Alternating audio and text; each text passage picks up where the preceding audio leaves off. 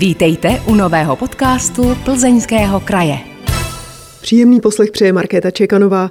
Tentokrát bude naše povídání z kategorie asi ne úplně veselých. Mým hostem je totiž vedoucí psího útulku v Plzni Petr Kokoška. Dobrý den. Hezký den. Jak se máte? Um, fajn. Přemýšlel jste někdy nad tím, proč se říká, že se někdo má pod psa? Uh, asi možná z toho důvodu, že někteří lidi se k některým psům nechovají úplně hezky a někteří psi se mají pod psa. Máte u vás hodně psů, kteří se mají pod psa? V současné době bohužel hodně. Tak tím jsme se dostali do, toho, do té smutné roviny našeho povídání, ale já věřím, že bude i líp. Mají se u vás psy taky dobře? Myslím si, že se u nás mají velmi dobře. Myslím si, že někteří psi se u nás mají líp než eh, ve svém původním domově. Útulek se tady správně jmenuje Útulek pro zvířata v nouzi. Takže jaká další zvířata kromě psů u vás míváte? Máme tam kočky, těch tam máme eh, v poměru víc než těch psů a pak tam máme od loňského září přijímáme králíky, morčata, eh, andulky, želvy podobně. Takže to jste potom taková malá zoologická zahrada. Hmm, zoologická zahrada ne, jsme útulek pro zvířata v nouzi. Stává se často, že se k vám dostane právě třeba králík, morče, andulka, nebo jsou to rarity? Um, od loňského roku jsme jich přijali 57 těch ostatních zvířat, takže průměrně tři zvířata do měsíce. Jaké vzdělání u vás musí mít zaměstnanci, aby dokázali pečovat o psy, o kočky, o andulky, o králíky, o morčata a o všechno možná další zvířata, která se k vám dostávají nebo mohou dostat? Asi ani tak nejde o vzdělání, jako spíš jde vztah, o vztah k těm zvířatům. Musí mít nějaké zkušenosti s manipulací eh, s problémovými zvířatama a podobně. Každý měsíc je do útulku přijato přibližně 30 psů a 40 koček. Hmm. Alespoň to uvádíte na vašich webových stránkách. A přibližně stejný počet je jich potom vydán.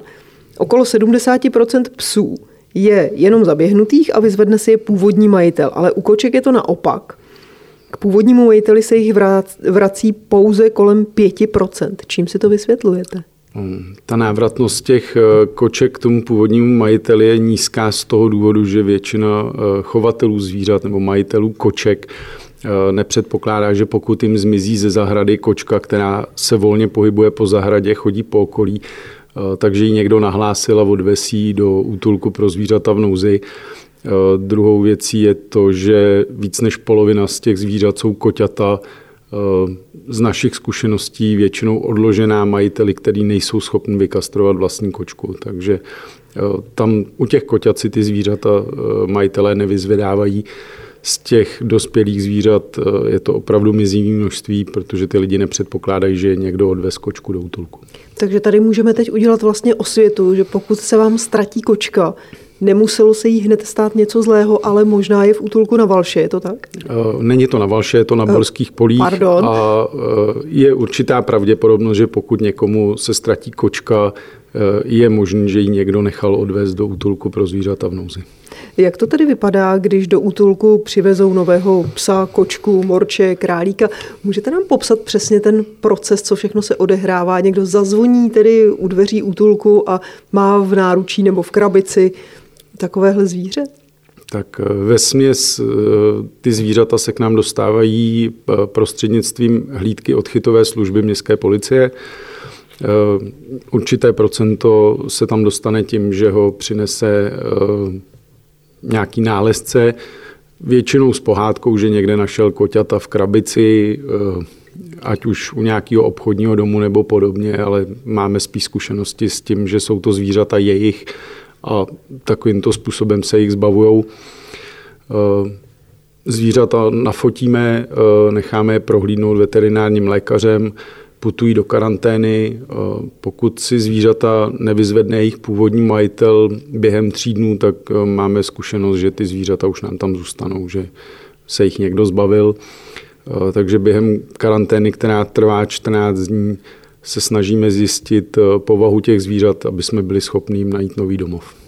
Kolik lidí se vlastně stará o zvířata v útulku? V současné době je nás tam 13 stálých zaměstnanců na hlavní pracovní poměr a 4 zaměstnanci na dohodu o provedení činnosti. Jak vypadá běžný pracovní den člověka, který pracuje v útulku pro zvířata v nouzi?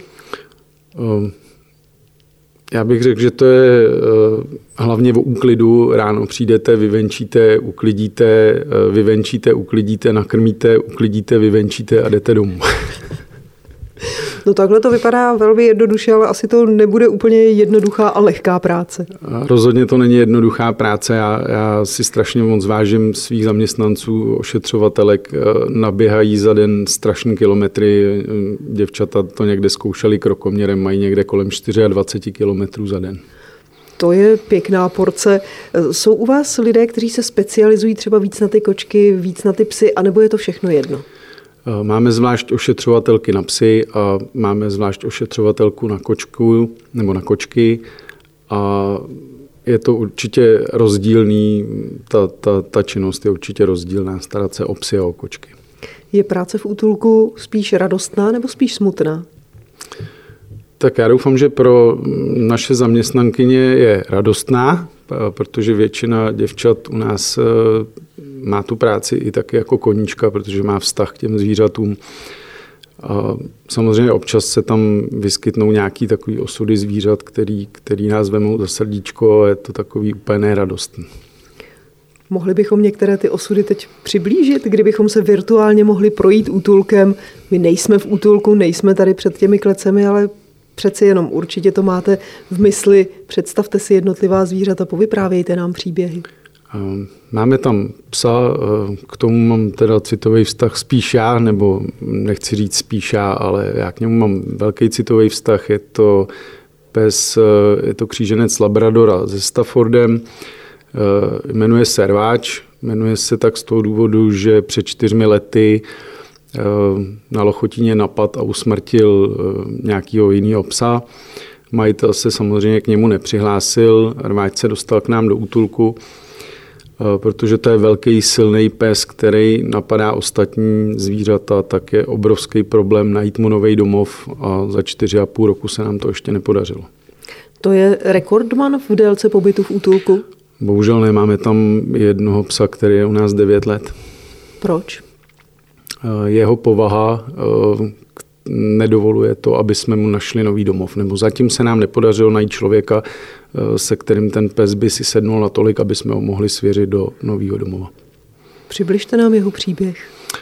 Eh, dostal se k nám ještě za bývalého provozovatele, se dostal do útulku, je to kříženec belgického ovčáka, je to taková složitá povaha, napadá, napadá lidi a, a není opravdu úplně jednoduchý mu najít nový domov.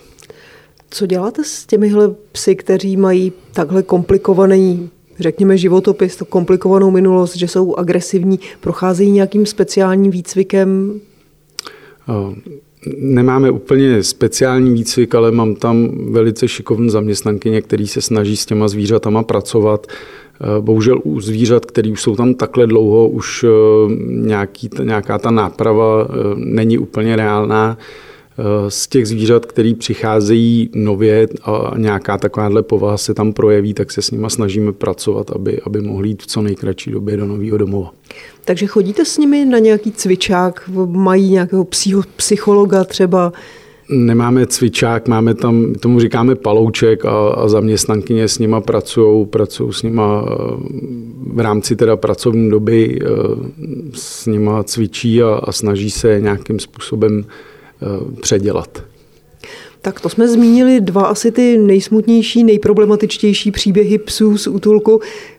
Povězte nám o, na, o nějakých dalších vašich obyvatelích, psech, kočkách. Koho tam máte? Udělejte takové malé chcete mě. Malé chcete mě.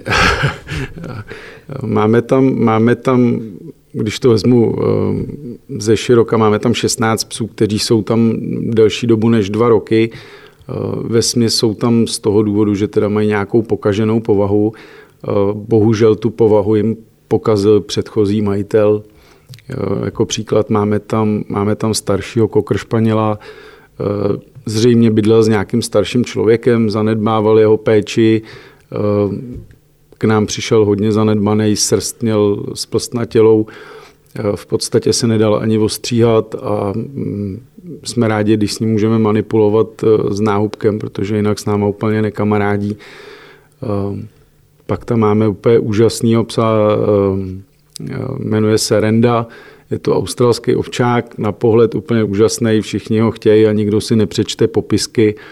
Eh, Renda je pes, který eh, toleruje dvě ošetřovatelky, pokud nejsou v práci, tak chudák Renda to má trošku složitější, nejde úplně ven a musíme tam s ním nějak vycházet s takovýhlema zvířatama. No.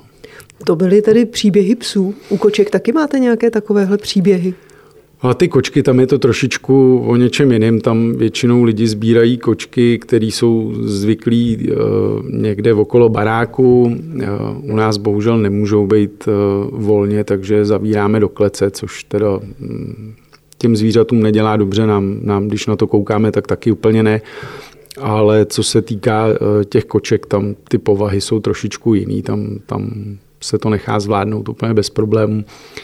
Pokud je to kočka, která žije volně, tak, eh, nebo je zvyklá žít někde volně na ulici, není úplně domestikovaná, tak to vyřešíme tím, že ji vykastrujeme a vrátíme ji zpátky do původní lokality, kde byla odchycena. Takže kočky nejsou takové rekordmanky, jako byly ti psi, o kterých jsme se bavili, jeden čtyři a půl, druhý devět let u vás v útulku. Určitě nej, nej, kočka, která je tam nejdíl, je tam asi tři čtvrtě roku. Stane se, že se někdo z vašich zaměstnanců zamiluje do některého z těch zvířat a vezme si ho? Stává se to v celku pravidelně. Já jsem na webu našla taky zmínku o lidech, kteří vám mohou pomáhat a jmenují se venčitele. Co to přesně obnáší, kdyby se někdo chtěl stát venčitelem v útulku? Tak eh, funkce venčitel, my to máme teda furt zveřejněn na našich eh, internetových stránkách, nicméně funkce venčitel už neexistuje. Eh, funkce venčitele eh, byli to v podstatě lidi z řad veřejnosti, kteří eh, chodili ve svém volném čase pomáhat do útulku venčit zvířata.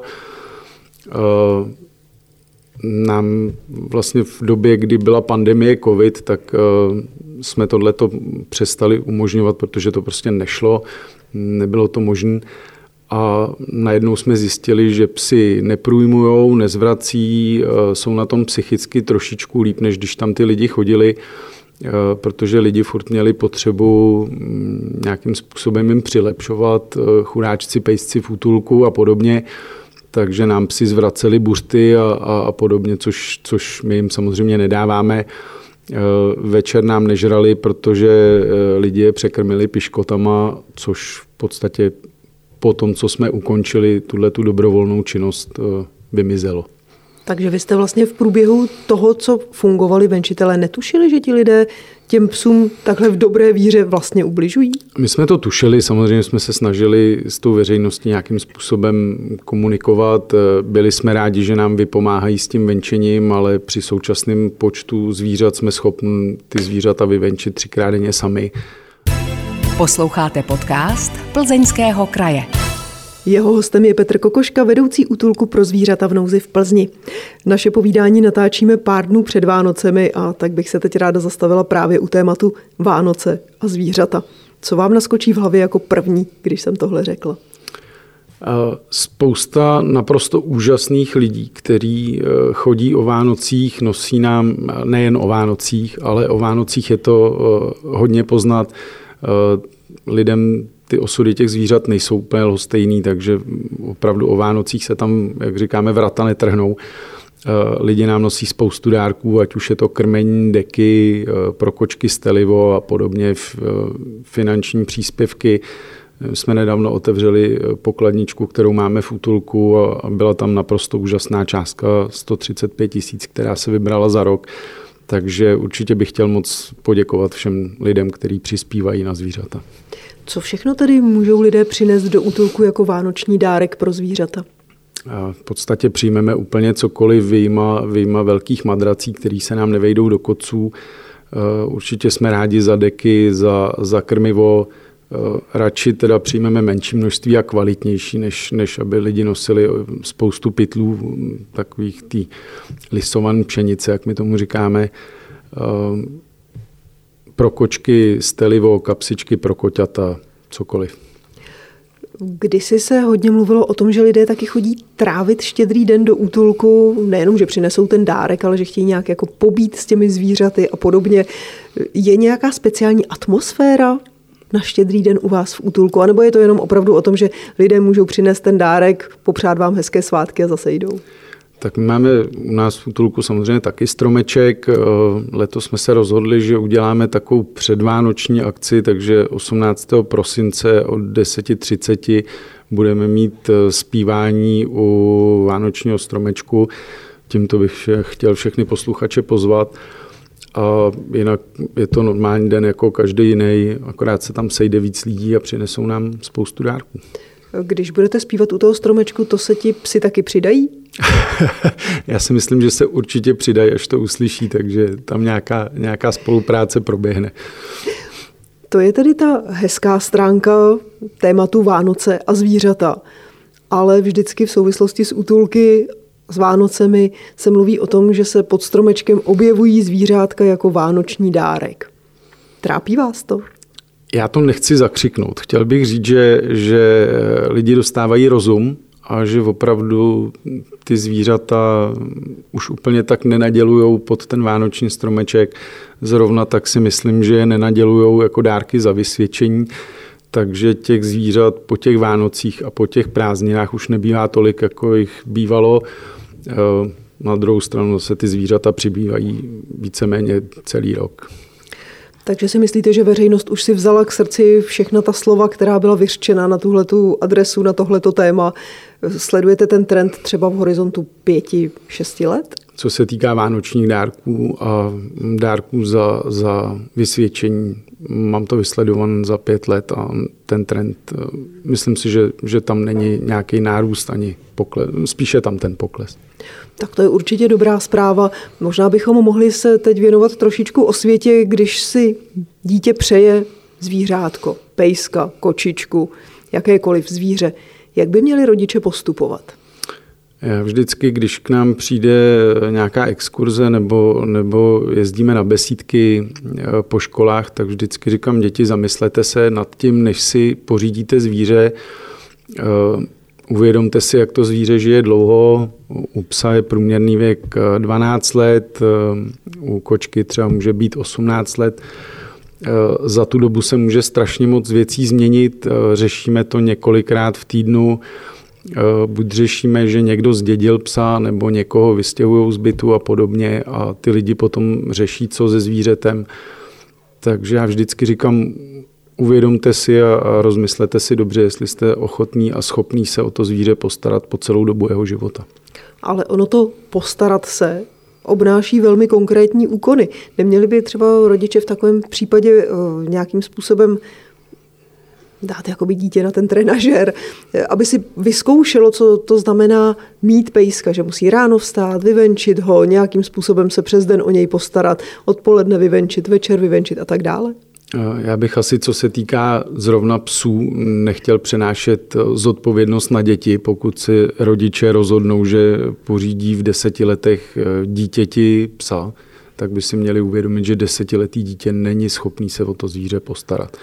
Eh, bude tam velká, velká zodpovědnost, bude na těch rodičích. Takže když teda to dítě přijde, maminko, já bych chtěl pejska. Takže rodič má začít nejprý, nejprve přemýšlet o tom, že ano, dítě chce pejska, ale já se budu starat. Určitě. Eh, mělo by to začít tím, že tatínku, maminko, já chci pejska, eh, uvědomit si teda, do jakých podmínek to zvíře přivedu, jestli teda bydlíme v rodinném domku, pak je ta péče o něco jednodušší než, než v bytovce. Přece jenom to zvíře můžete na zahradě nechat delší dobu než, než v tom paneláku, pokud teda nepočítáte s tím, že, že to zvíře vám tam z toho udělá kůlničku na dříví. Na druhou stranu i, i o to zvíře na té zahradě je potřeba se postarat. Takže eh, vzít, vzít v potaz veškeré okolnosti, které prostě můžou nastat. A když už tedy se rodina rozhodne, že ano, zvířátko pořídíme, má si začít hledat třeba na internetu, kde takového psa získat, nebo má jít do útulku, nebo se má zeptat třeba sousedů, kteří mají psa a poradit se, kde oni psa koupili, jestli mají nějakého vyzkoušeného chovatele a podobně? Tak určitě bych začal výběrem vhodného plemene. Zase pokud eh, budeme bydlet v rodinném domku, můžeme si pořídit většího psa, pokud budeme bydlet v bytovce, pořídíme si nějaký větší plemeno. Eh, teď je teda velkou oblibou si pořizovat lovecký psy do bytovky, což já to osobně nechápu. Lovecký psy byli vyšlechtěný k tomu, aby pracovali a pokud ho někdo zavře do bytovky, no, tak to určitě není dobře. Rozhodně bych se při výběru zvířete vyhnul množírnám a podobným, podobným institucím nebo lidem, kteří nabízejí pochybný zvířata někde pochybně na parkovištích a podobně. Takže určitě je lepší si připlatit a, a řešit to přes chovnou stanici, než, než někde pokoutně. Mohou třeba rodiče s tím dítětem přijít k vám do útulku, nejen si prohlídnout psy, které tam máte a případně si vybrat toho psa přímo u vás, ale taky pro radu? Určitě jako my před nikým dveře nezavřeme, takže pokud se chce někdo poradit a budeme schopní tomu člověku poradit, tak mu rádi poradíme. Třeba to vhodné plemeno podle toho, jak velké je dítě, kdo ještě další žije v té rodině, v jakém jsou bytě nebo domě a tak dále. To určitě. umíte všechno? Všechno asi neumíme, ale, ale budeme se určitě snažit. Já jsem tady neřekla ještě jednu důležitou informaci, kterou naši posluchači nevidí. Vy máte na sobě uniformu městské policie. Čili útulek provozuje městská policie Plzeň. Útulek od 1. ledna 2018 provozuje městská policie Plzeň. Je to pro útulek výhoda nebo nevýhoda? Určitě si myslím, že je to velká výhoda, protože vlastně útulek je v současné době financován z rozpočtu města Plzně, potažmo, potažmo městské policie, takže by se nemělo stát, že útulek nebude mít prostředky. Vy přímo potom v tom útulku, když pracujete, tak máte uniformu taky na sobě? Určitě já sloužím v uniformě. Máte pocit, že máte větší autoritu, když třeba někdo přinese nějaké to zatoulané zvíře, že se najednou chová jinak, když vidí uniformu proti sobě? Vůbec mi to tak nepřijde. Takže ani když jsme teď šli budovou krajského úřadu, tak jste neměl pocit, že je to lepší, že máte uniformu? Takhle já jsem pišnej na to, že jsem zaměstnancem městské policie. Na druhou stranu spousta lidí to tak nevnímá. A těm zvířatům je to jedno? A těm zvířatům je to asi úplně jedno. Ostatní zaměstnanci nepředpokládám, že by měli uniformu. Mají pracovní stejnokroj, ale není to uniforma městské policie, protože jsou to občanský zaměstnanci. Posloucháte podcast Plzeňského kraje. Tentokrát si povídáme o zvířatech, která končí v plzeňském útulku a to s jeho vedoucím Petrem Kokoškou. Měl jste vy jako dítě zvířátko? Určitě, jako, jako dítě jsem měl několik zvířat, eh, podařilo se mi zachránit křečka, ten byl naprosto úžasný. Pak jsme samozřejmě z rodičů vymámili to štěně, takže jsme měli jezevčici dlouhý leta a pak jsem si i z útulku osvojil boxerku. Počkejte, a teď, teď mě zaujalo. Vymámili jsme z rodičů to štěně, takže jak to u vás vypadalo? Kdo chodil venčit, kdo se staral? Vy jste vymámili štěně, předpokládám s bratrem nebo sestrou, když mluvíte v množném čísle. No a co bylo dál? No, tak já si zpětně si myslím, že, si, že jsme se o to zvíře starali celá rodina určitým dílem.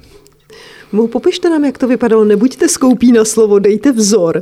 Ne, je to určitě tak, že, že rodiče byli zaměstnaní, pracovali, takže ráno jsme šli s Peginkou my, odpoledne, když jsme přišli ze školy, tak jsme šli zase my a, a večer třeba šli rodiče. Měl jste potom třeba v pubertě dojem, že to, že máte psa, vám otevírá srdce k dívkám? A to jsem teda rozhodně neměl. Takže to nefungovalo jako seznamovač? Eh, určitě jako na seznamování to ne, nebylo. A na klukovské hrádky byl ten pes výhoda nebo nevýhoda, nebo jste ho nebrali sebou, když jste si šli hrát s kamarády ven? No, Peginka zůstávala doma. Nebylo jí to líto? Asi určitě možná, jo. Vůbec měly by děti brát psa nebo i kočku nebo jiné zvíře, které mají, když si jdou hrát s kamarády, mělo by se to zvíře zúčastňovat jejich hrátek? A já si myslím, že, že tohle to asi není úplně vhodné, aby, aby zvíře brali někam mezi kamarády a, a hráli si a, a pes stejně na ně koukal a podobně. Pokud uh, mám kamaráda, který má taky psa, tak samozřejmě můžeme jít spolu venčit. A... Ale aby se ten pes nebo to zvíře stalo hračkou, to asi není dobrý nápad. To je určitě špatně. Setkali jste se někdy s nějakým příběhem zvířete, které, nechci říct, týrali děti, ale Eh, že se k vám třeba dostalo zvíře, na kterém bylo evidentní, že má divný vztah k dětem a že tam možná se odehrálo něco, že ty děti ho používali třeba jako hračku? Bohužel musím říct, že ano, i u nás se stane, že se nám do útulku dostane zvíře, který má špatné zkušenosti s dětma. Dostala se k nám kočka, která měla zlomený ocas s tím, že si ji přišli vyzvednout majitelé nevypadalo to, že by si ta kočka zlomila ocas někde úplně sama, takže eh, vzhledem k tomu, že měli malí děti, tak jsme si spíš jsme se dovtípili nebo dodedukovali, že tam mohlo něco takového proběhnout. Eh, v minulosti úplně na začátku, když jsme začali provozovat útulek, tak eh, jsme dali i přes náš nesouhlas, ale paní si to hm, tak nějak vymohla, že by ráda pro svého autistického syna pejska, takže ač jsme nechtěli, tak eh, jsme jim adoptovali eh, Jack Russell Terriera, plemeno ne úplně vhodný dětem, protože taky lovecký pes. Vrátilo se nám to, ten pes toho, toho klučinu pokousal. Máte zprávy často takhle o tom, jak si žijí zvířata, která odejdou z útulku k novým majitelům? My naštěstí eh, máme štěstí a snažíme se s těma lidma komunikovat, posílají nám fotky, videa, úplně úžasné, takže máme, máme zpětnou vazbu o tom, jak se zvířata, který od nás odcházejí, mají. Takže většině se daří dobře? Já si myslím, že úplně všem se daří dobře. Vracejí se vám do útulku někdy? Samozřejmě, že se občas nějaký zvíře vrátí, není jich úplně moc, jedná se třeba o dvě zvířata do roka, ale zase je to dan tím, že eh, opravdu ta povaha těch některých těch našich eh, svěřenců je tak složitá, že i přesto, že ty eh, noví majitelé se snaží, tak občas se to nepovede. A vracejí vám je že je přinesou, anebo se k vám ta zvířata dostanou, že prostě se zase někde zaběhla, nebo je někdo přivázal někde u lucerny a podobně? Ono je to tak, že vlastně my vydáváme zvířata zájemcům do opatrování. Je tam zkušební doba čtyř měsíců. Během té zkušební doby e, by se ty noví majitele s tím zvířetem měli zžít. Pokud se to nepovede, tak e, ho můžou přivést zpátky. Příklad našeho Beagle Argona, který odešel do nového do nového domova, vrátil se nám s tím, že pokousal ty nový majitele, takže ty nám ho přivedli zpátky. Co se potom s takovým psem děje dál? No, Argonek u nás zřejmě dožije, protože zase jsme u toho, že má tak složitou povahu, že najít mu nového majitele je prostě skoro nemožné. A všechno je to o tom, že první majitel, který to zvíře měl, mu nějakým způsobem ublížil.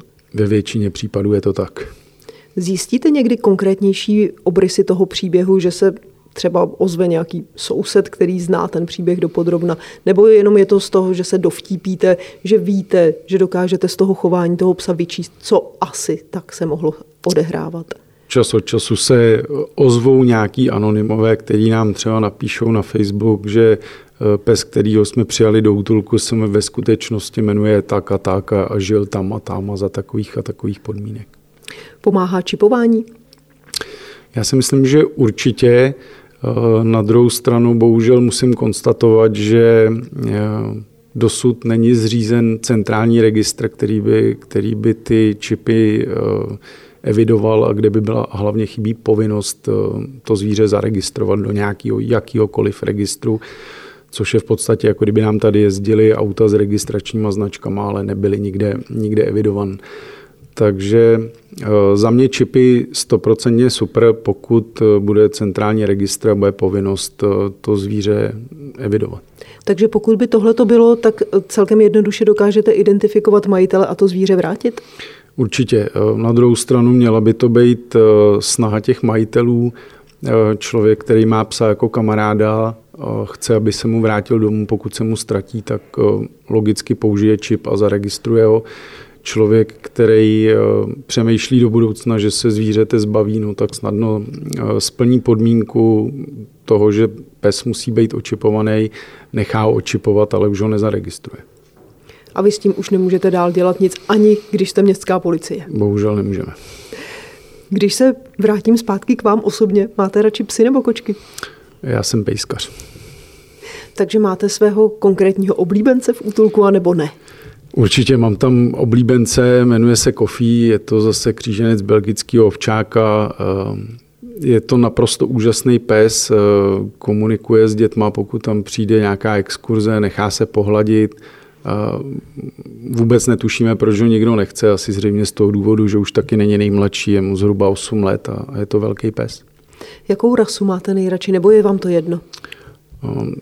Já jsem trošku postižený, já tvrdím, že člověk, který měl někdy boxera, tak už asi žádnou jinou rasu nechce, ale, ale je to zase, říkají to i lidi o jiných rasách, takže já jsem zatížený na boxery. V čem je jejich kouzlo pro vás? Mm, oni jsou jak malí děti, mají úplně úžasnou povahu a, a prostě celý život úplně úžasný. Takže máte doma boxera? V současné době nemám doma žádný psa. Jak to? Máte jich dost v práci? Uh, bydlím v Garzonce, není, myslím si, že přemýšlím tak, že, že mm, nechce se mi zvíře trápit v Garzonce. Rozumný přístup, znáte to z práce určitě. Určitě. Eh, z titulu své funkce určitě znáte i útulky v jiných městech v Česku a možná i v zahraničí. Který vás něčím zaujal?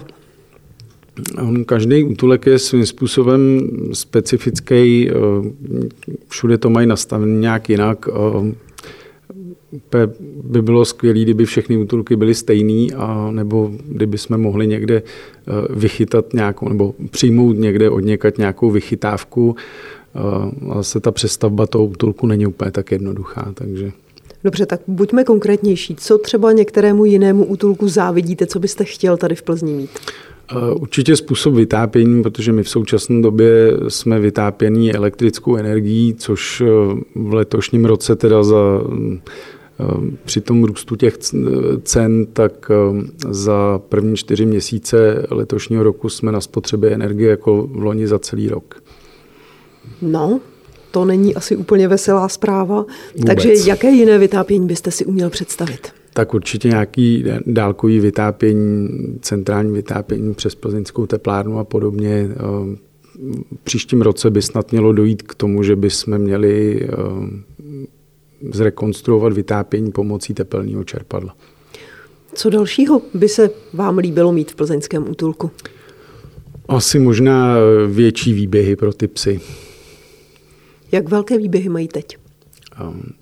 Oni mají vlastně, každý, každý pes má eh, vlastní eh, vnitřní ubikaci vytápěnou, eh, za tou vnitřní ubikací má, má možnost venkovního malého zavýběhu, jak my říkáme.